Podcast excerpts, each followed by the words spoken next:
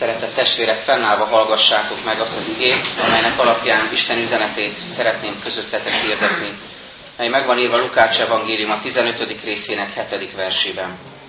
Mondom nektek, hogy ugyanígy nagyobb öröm lesz a mennyben egyetlen megtérő bűnösön, mint 99 igaz miatt, akinek nincs szüksége megtérésre. Ez Isten igéje.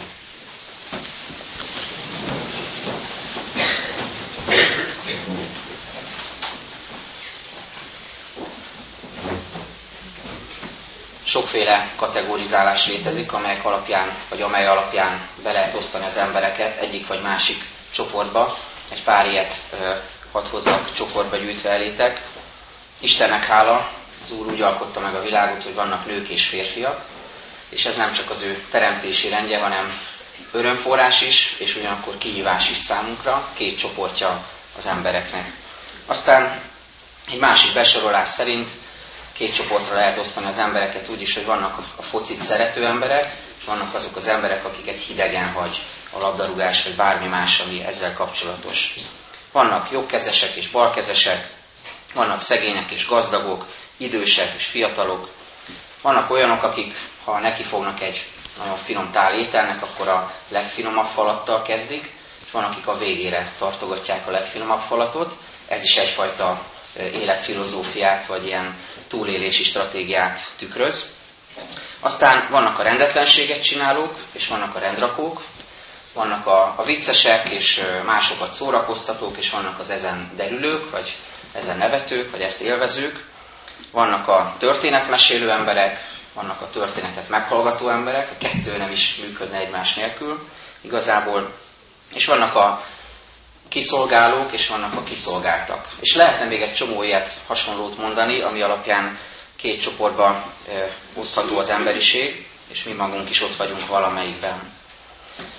Jézus is beszél a tanításaiban ilyen csoportokról, nagyon világosan elkülöníthető csoportokról. Például beszél bölcsről és bolondról, szegényről és gazdagról, betegről és egészségesről, képmutató emberekről és őszinte alázatos emberekről. És ugyanakkor azt is felfedezhetjük Jézus szavaiban, hogy olyan jó azt meglátni, hogy nem kell beleragadni ezekbe a kategóriákba, nem lehet változni. Az ember valamelyikben él, valamelyikben elhelyezi magát, vagy valamelyikben elhelyez valaki mást, ez a beskatujázás, akkor az nem egy végleges dolog, hanem Isten kegyelméből és az ő esélyt adó szeretetéből van lehetőségünk a változásra. Jézus ezért jön. Rögtön a szolgálat elején ezt kifejti. Azért jön, hogy hirdesse az evangéliumot ezzel a célral, hogy változás történjen az emberek életében.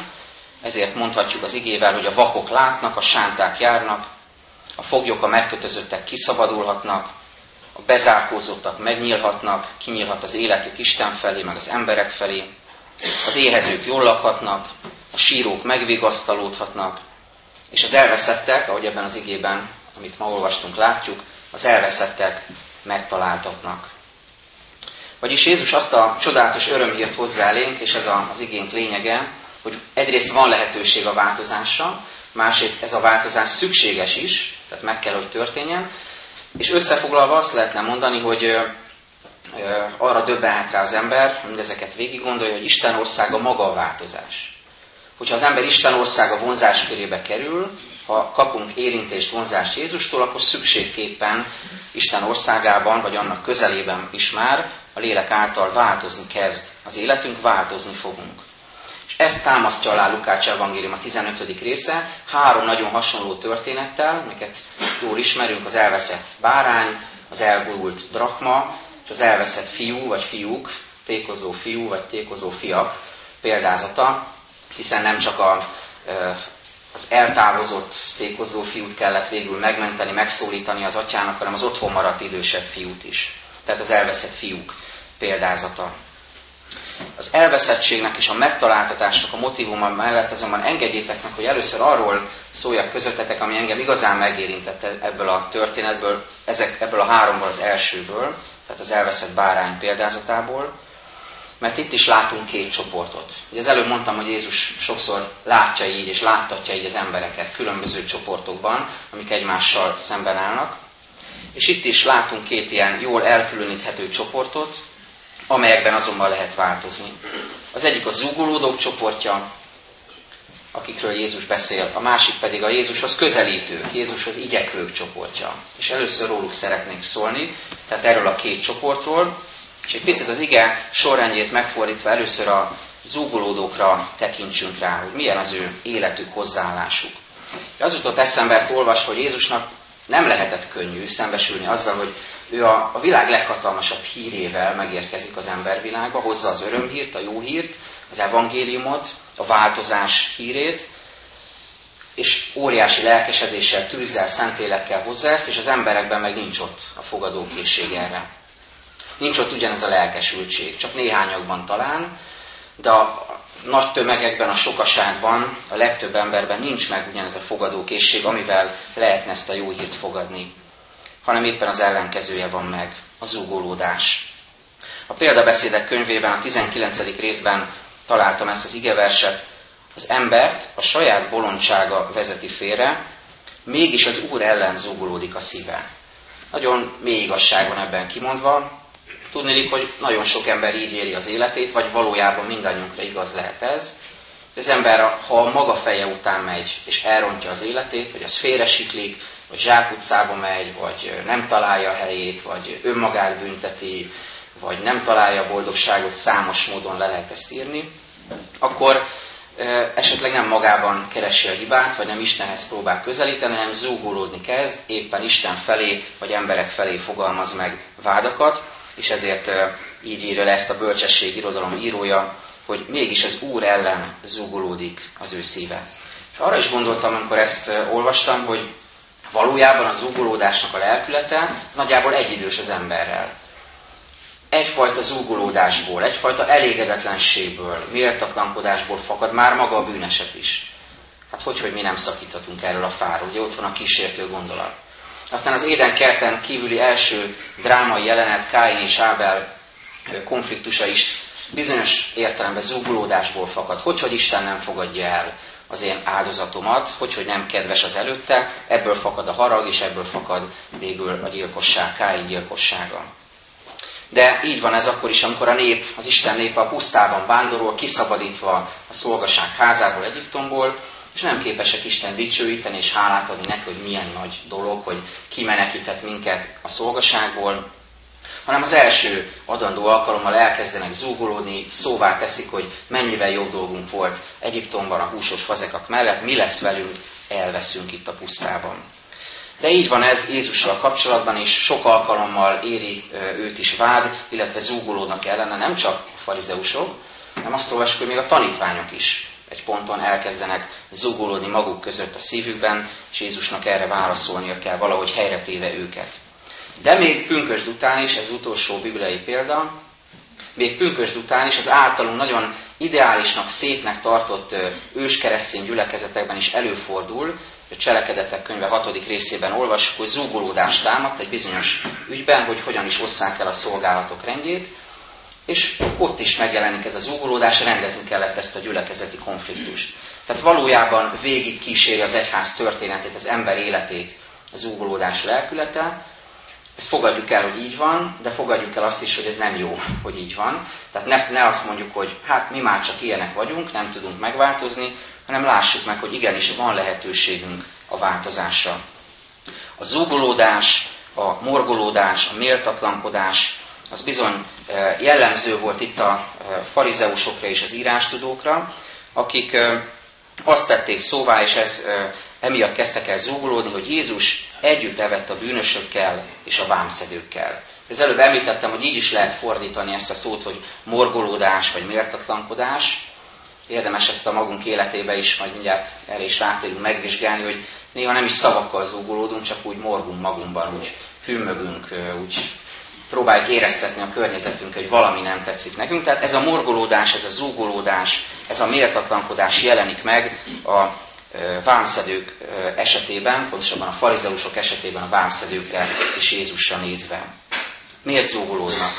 Azért zúgolódtak, mert nem értették, hogy hogyan érintkezhet Jézus tisztántalanokkal. Hogyan állhat szóba egyáltalán olyan emberekkel, akiket mi megvetünk, mondták a farizeusok, akiket lenézünk, akik bűnben élnek, akik hallani se akarnak Istenről, akik kivívták mások rosszallását, és méltán vívták ki, mert hogy erre méltók csupán, hogy őket elítéljék, megbélyegezzék.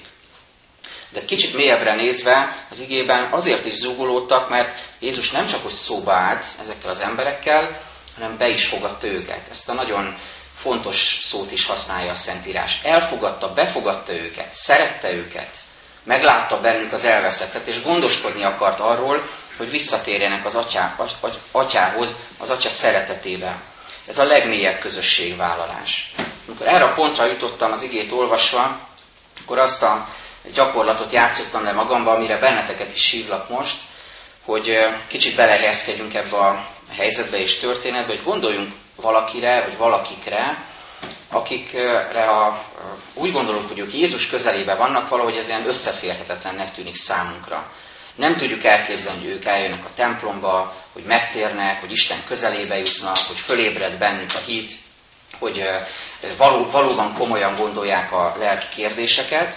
Azt gondolom, hogy rövid vagy egy kicsit hosszabb gondolkodás után biztos, hogy találunk egy-két ilyen ember, akár az ismeretségi körünkbe, akár a közéletbe, ha már nem találtunk az ismeretségi körünkbe, és ha rájuk gondolunk, és azt mondjuk, hogy ők hogy jönnek ahhoz, vagy hogy jönnének ahhoz, hogy Jézushoz közeledjenek, akkor ez az ige bennünket is megítél. Mert nem lehet azt mondani, hogy a farizeusok csinálták ezt, csak, és ez ránk nem jellemző, hogyha ez a gondolat bennünk is bennünk van. Ha vannak olyan ismerőseink, akikre legyintünk, vagy akikről úgy gondolkodunk, hogy ők nem jöhetnek Jézus közelébe, nem méltók rá, hogy ők betegyék a lábukat a templomba, gondolkodjunk el rajta, hogy Jézus meg azért jött, hogy minden embert magához vonzó, hogy mindenkit megtaláljon, hogy minden ember megtérése jusson, és az örök életben része legyen. És ez a ö, hitrejutás nem tőlünk függ, nem a mi ítéletünktől függ, hanem Isten kegyelmétől egyedül.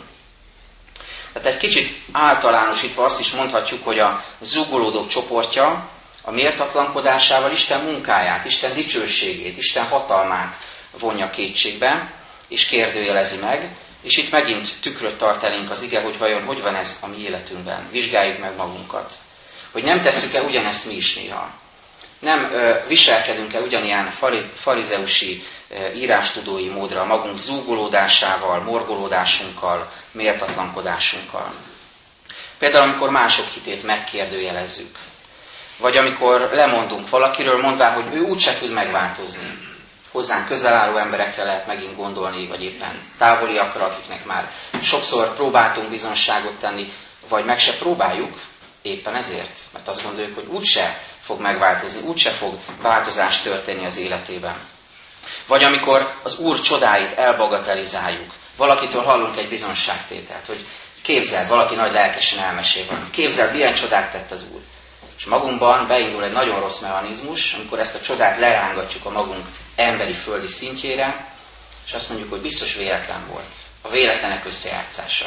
Valamit rosszul láttál. Valamit nagyon misztikusan értelmezel. Én ezt nem tudom, én csak racionálisan tudom. És megmagyarázom. Mit teszek akkor? Isten hatalmát, Isten csodájának a nagyszerűségét kérdőjelezem meg, és hozom a magam emberi szintjére, és magamban zúgolódok, hogy persze, hát csodák, meg ilyen lelki dolgok, hát nem, nem, hát itt amit kézzel foghatóan tudok érzékelni, csak az létezik. De ugyanígy tudunk morgolódni és zúgolódni, például a családban, rengeteg kérdés tolulhat fel az emberben, ha zúgolódó hangulatban vagy lelkületben van.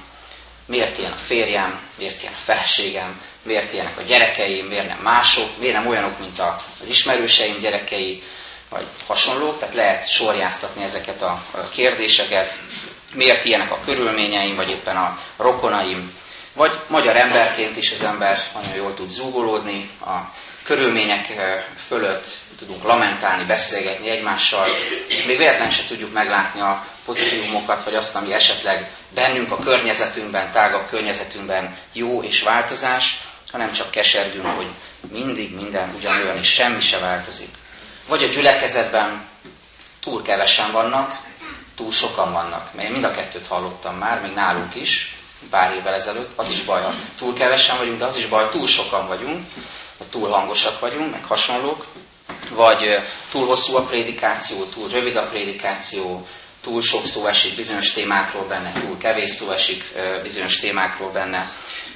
Aztán egy lelkész ismerősömtől hallottam, hogy annak idején szolgáltak kezdetén oda mentek hozzá, meghallgattak egy prédikációt, és oda ment hozzá pár ember, akik szóvá tették ezzel kapcsolatban, hogy, hogy miért nem beszélt a megtérésről eleget, és oda mentek ugyanezt halva mások, és azt mondták, hogy túl sokat beszélt a megtérésről.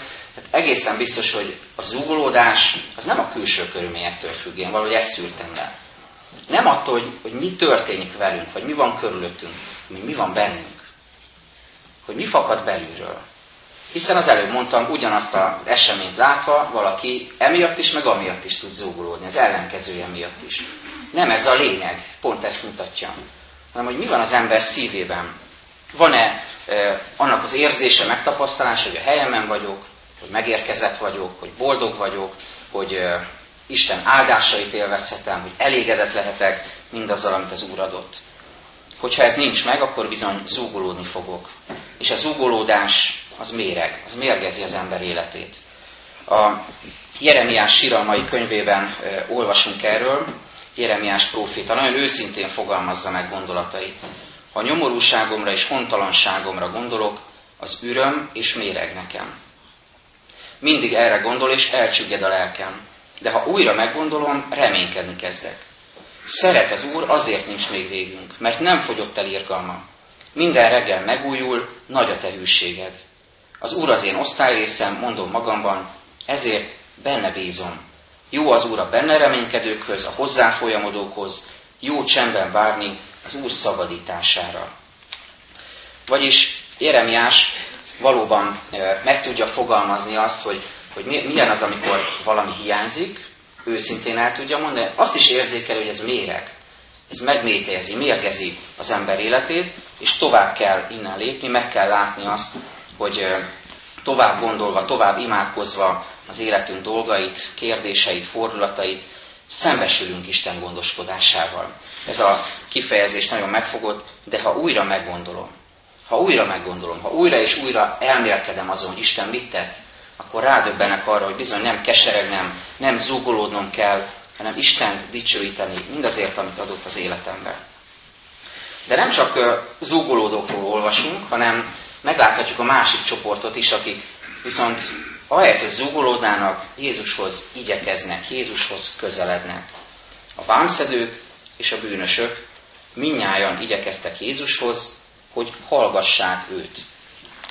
Érdekes volt meglátni az eredeti szövegben, hogy az igyekezés kifejeződése, vagy szava, és a zúgolódás csak egy-két betűben különbözik egymástól, mintha egy szójátékot használna itt az ige nagyon közel vannak egymáshoz, és mégis lelkületben nagyon távol vannak egymástól. Zúgolódni, vagy pedig igyekezni, közeledni Jézushoz. Zúgolódni, és ezzel távol maradni, távol tartani magam, távolról ránézni valamire, kritizálni, szóvá tenni, és ezzel valóban távol maradni, vagy pedig igyekezni, és ezzel Jézus közelébe jutni, és ott is maradni.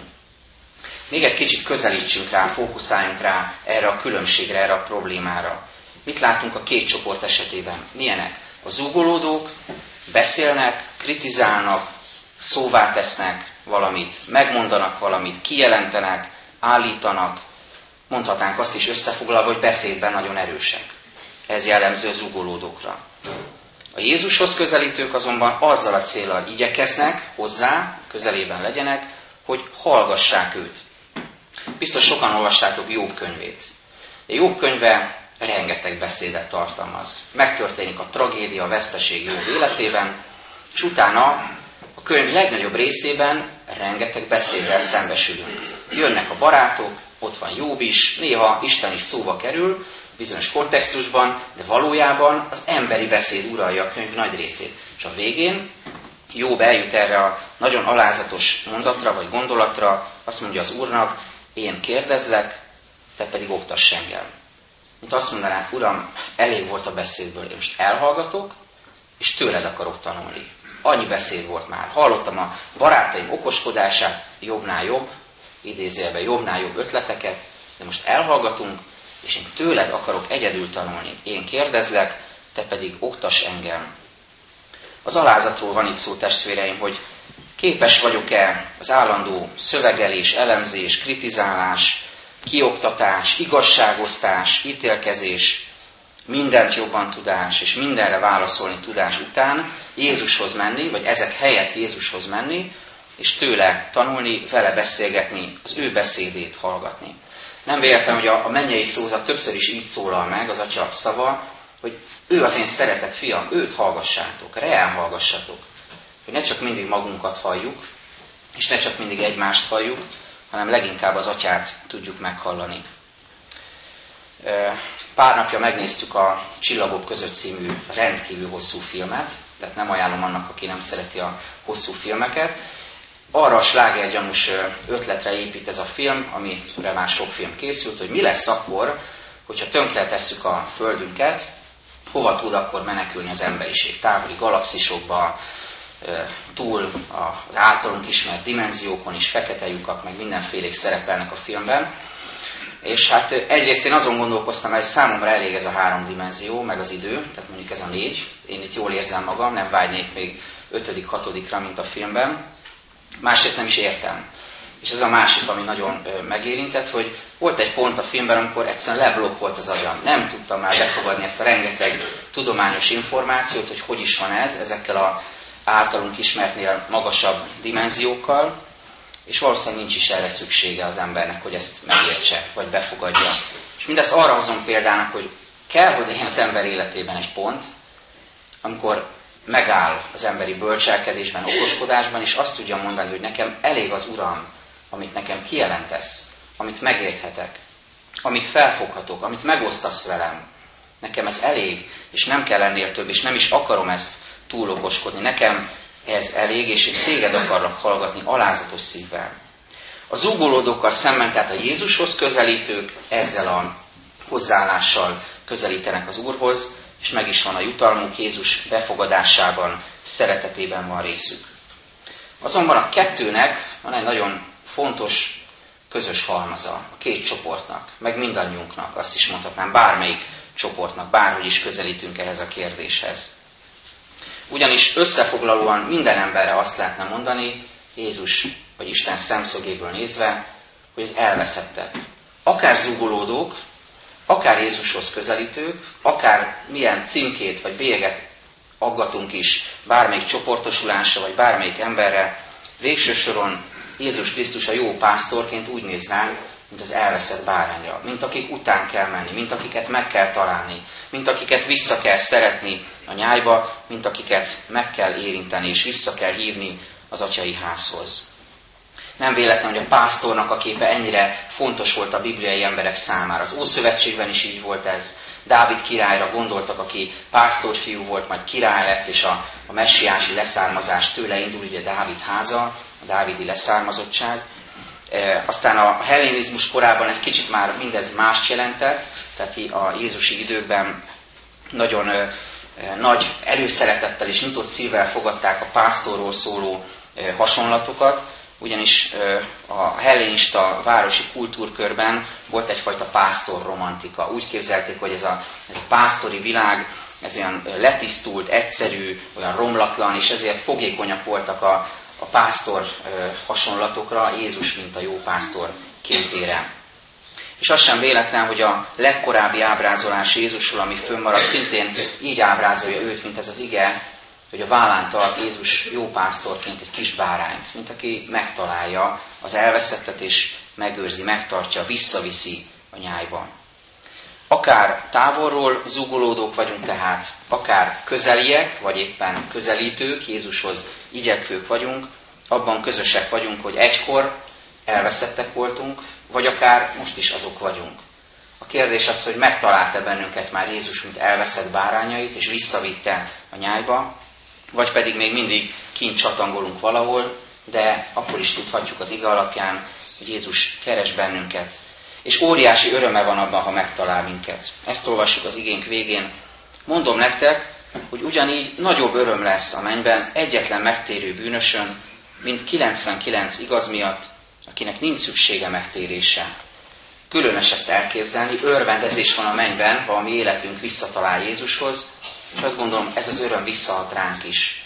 Bennünk is megjelenhet ennek az örömnek a visszatükröződése, hogy megtalált bárányai lettünk az Úristennek, a jó pásztornak.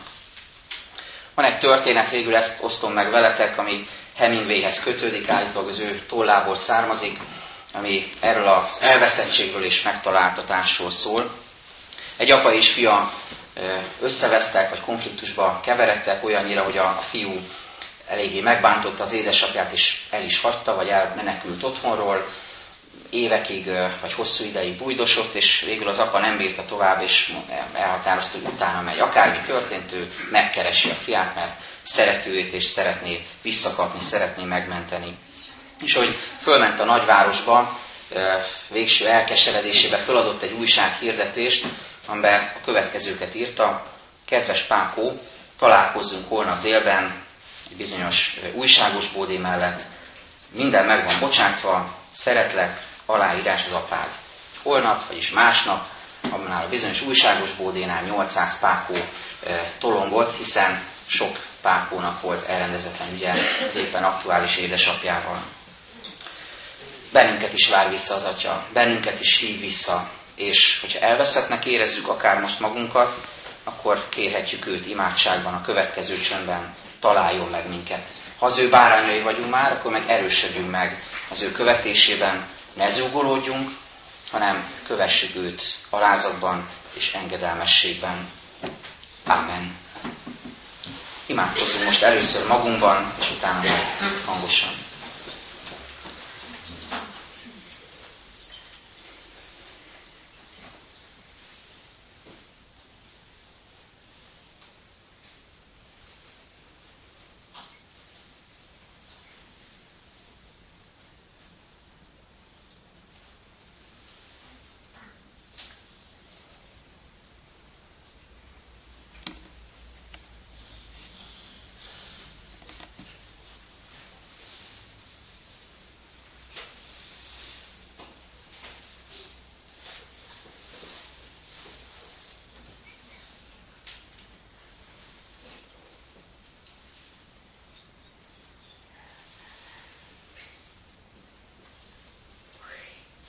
Köszönjük Jézus Krisztus, a Te bennünket megtaláló szeretetedet, köszönjük érintésedet, köszönjük igédet, és hálát adunk azért, hogy Te elfogadsz és befogadsz minket.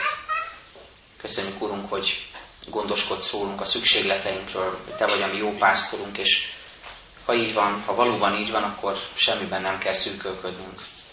Még akkor sem, hogyha valóban voltak vagy vannak veszteségeink, akkor sem, hogyha betegség gyötör, akkor sem, hogyha elesettségben, gyengeségben, fár, megfáradásban vagyunk, akkor is átélhetjük a Te gondoskodásodat. Könyörgünk most a gyászoló család tagjaiért, könyörgünk a betegeinkért, gyógyulásért, a Te irgalmadból, kegyelmedből. Könyörgünk azokért, akik dilemmában, döntéshelyzetben vannak, segíts nekik a döntésben, lelkeddel, Könyörülünk azoknak, akiknek a, a házassága, bármilyen kapcsolata, gyermekével való kapcsolata, vagy a lelki testvérével való kapcsolata romlott meg, hogy az megújulhasson. Urunk, előtte semmi sem lehetetlen. Könyörünk hozzád, erősít el, hogy te állítsd helyre ezeket a kapcsolatokat. És kérünk azért is, hogy hadd tudjuk az életünket valóban őszintén és teljesen rád bízni hiszen neked valóban vannak csodáid. Valóban közbe tudsz avatkozni, úgy, ahogyan mi nem is gondolnánk. El tudod rendezni azt, ami számunkra elrendezhetetlen. Kérünk Istenünk, hogy így cselekedj. Kérjük ezt hittel, bizalommal, erővel, és azért is könyörgünk, hogy szent lelkeddel igazgasd családjainkat, nemzetünket, gyülekezetünket, és a mi szívünket is te pásztorold. Amen. Ti azért így imádkozzatok. Mi atyánk, aki a mennyekben vagy, szenteltessék meg a te neved. Jöjjön el te országod, legyen meg te akaratod, amint a mennyben, úgy a földön is. Minden napi kenyerünket add meg nékünk ma, és bocsáss meg a mi védkeinket, miképpen mi is megbocsátunk az ellenünk védkezőknek. És ne vigy minket kísértésbe, de szabadíts meg minket a gonosztól, mert Téd az ország, hatalom és dicsőség mind örökké. Amen. Fennállva énekeljük nemzeti imádságunkat.